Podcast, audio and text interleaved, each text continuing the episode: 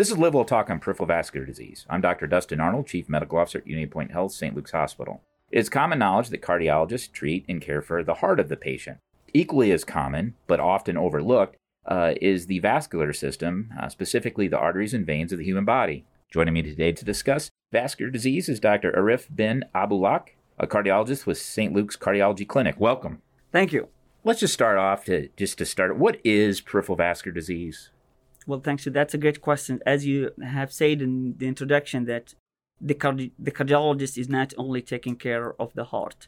We are a cardiovascular specialist, and the vascular part of cardiology is um, often overlooked. So, to answer your question, the peripheral vascular disease are disease that um, principally affect the blood vessels supplying the leg, the, the major blood vessels in the aorta and in the thoracic, as well as the major blood vessels supplying the blood to the brain. And those blood vessels can get um, uh, diseased by um, several processes. The most common one of them is the hardening of the arteries. And if I have heart disease, isn't the probability I'm going to have peripheral vascular disease high? I mean, cholesterol is cholesterol. Hardening the arteries, the arteries are arteries, whether they're in the coronary blood vessels of the heart or the legs. Uh, that if they're present in one place, I probably need to consider they might be present in another. Correct? That is very correct, and it certainly depends on what type of heart disease if somebody has. But if they have a hardening of the blood vessels supplying the heart, which we call it a coronary artery disease, the odds is really high that they may have a hardening of the arteries of the leg maybe hardening of the arteries of the brain, and maybe hardening of the arteries of the aorta, the major blood vessels supplying the blood outside the heart to the rest of the body. And what are the main causes of peripheral vascular disease or hardening of the arteries as you described it? In general, there are a constellation of risk factors. The, the most common or the most significant one is the diabetes. And for the peripheral vascular disease specifically, smoking and high blood pressure, those are the major uh, risk factor that predispose anyone to have um, peripheral vascular disease. Of course, obesity, high cholesterol, but in, in my mind, the major is diabetes, smoking, and high blood pressure. Of course, family history may play a role there to some degree. And what are the symptoms of it? I think patients that, I mean, if you're exerting yourself and you have chest pain, you think you go get it checked out.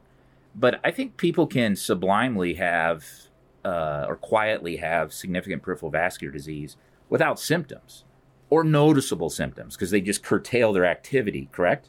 That is very correct. And we see this also with patients that um, suffer from aortic valve stenosis. Most of the time, when they will come to the clinic, they said, I'm doing fine. But when you ding and ask them more, they will reveal significantly that they have slowed down.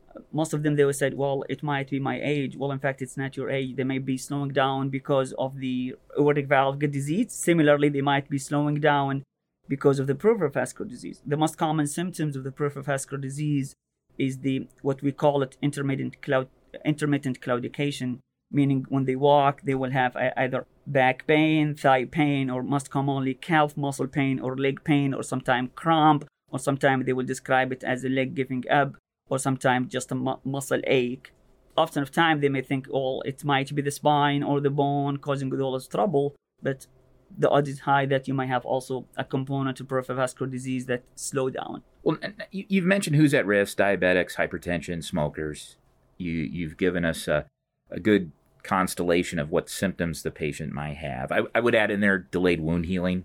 They get a correct. Um, with the derecho, you see that the the yardies that the city has swing back and hit someone in the shin, uh, and it doesn't heal, and you, you'd find them out they have pretty significant peripheral vascular disease. But how's it diagnosed and how do we treat it? Uh, let me add something to the symptoms. Uh, also, the symptoms or the presentation will depend on the acuity or the chronicity of the peripheral vascular disease.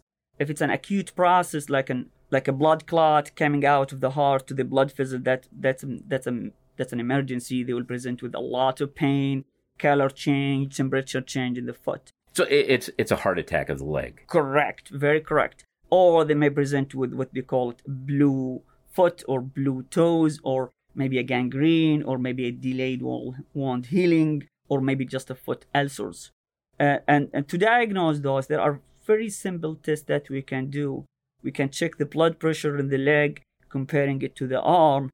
Most of the time, we will have a good idea if there is a blockade. Then we can do an ultrasound of the leg to precisely to some degree determine the the the the amount as well as the degree of the blockade. And sometime we may need to do a cat scan with a contrast to see uh, precisely what's the degree and the burden of the of the narrowing. And often of time we may need to do an angiogram. And at that time we may if we have to do the angiogram we may intervene either with a balloon dilatation or maybe maybe stenting.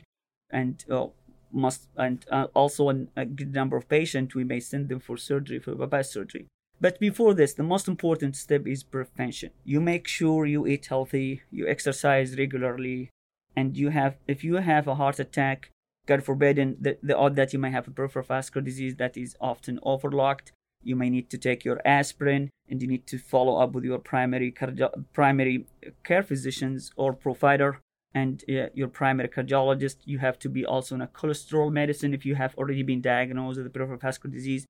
And the most important component is also you need to, to change your habit. If, if, if you are a smoker, you need to quit smoking. This is extremely important. Your diabetes has to be controlled, your high blood pressure has to be controlled too. Then a big component of the treatment is what we call a supervised exercise program. You will be um, exercise, you will be performing exercise under some sort of supervision, and I think St. Luke's is trying to build an exercise program specifically designed for people with peripheral vascular disease and we are happy that we will be part of this project down the line. I think it is important to re-emphasize, to emphasize, not re-emphasize, uh, smoking. I think people think, well, I quit smoking, now I won't get lung cancer, but I'm wearing the nicotine patch or chewing the nicotine gum. And that is just as dangerous because it's the nicotine that gets in the blood that causes the hardening of the arteries. And I, I think sometimes patients overlook that. That's you know, very uh, correct. That's very correct. That. Well, th- this this has been really great information, and it is a silent illness for the most part because people slow down. And I think I think any patient that's in with their their primary care physician or their cardiologist and they've had a heart attack or they have these risk factors, they should say, "What about my legs?" and and get their uh, clinician to stop and and discuss that with them. I think that's important. I would agree strongly. Yeah. Again, this was cardiologist Dr. Arif bin Abdullah with St. Luke's Cardiology Clinic. Thank you for listening to Live Well Talk On. If you enjoyed this episode, don't forget to subscribe. And if you want to spread the word, please give us a five star review and tell your family, friends, neighbors, strangers about our podcast. We're available on Apple Podcasts, Spotify, Pandora, or wherever you get your podcast. Until next time, be well.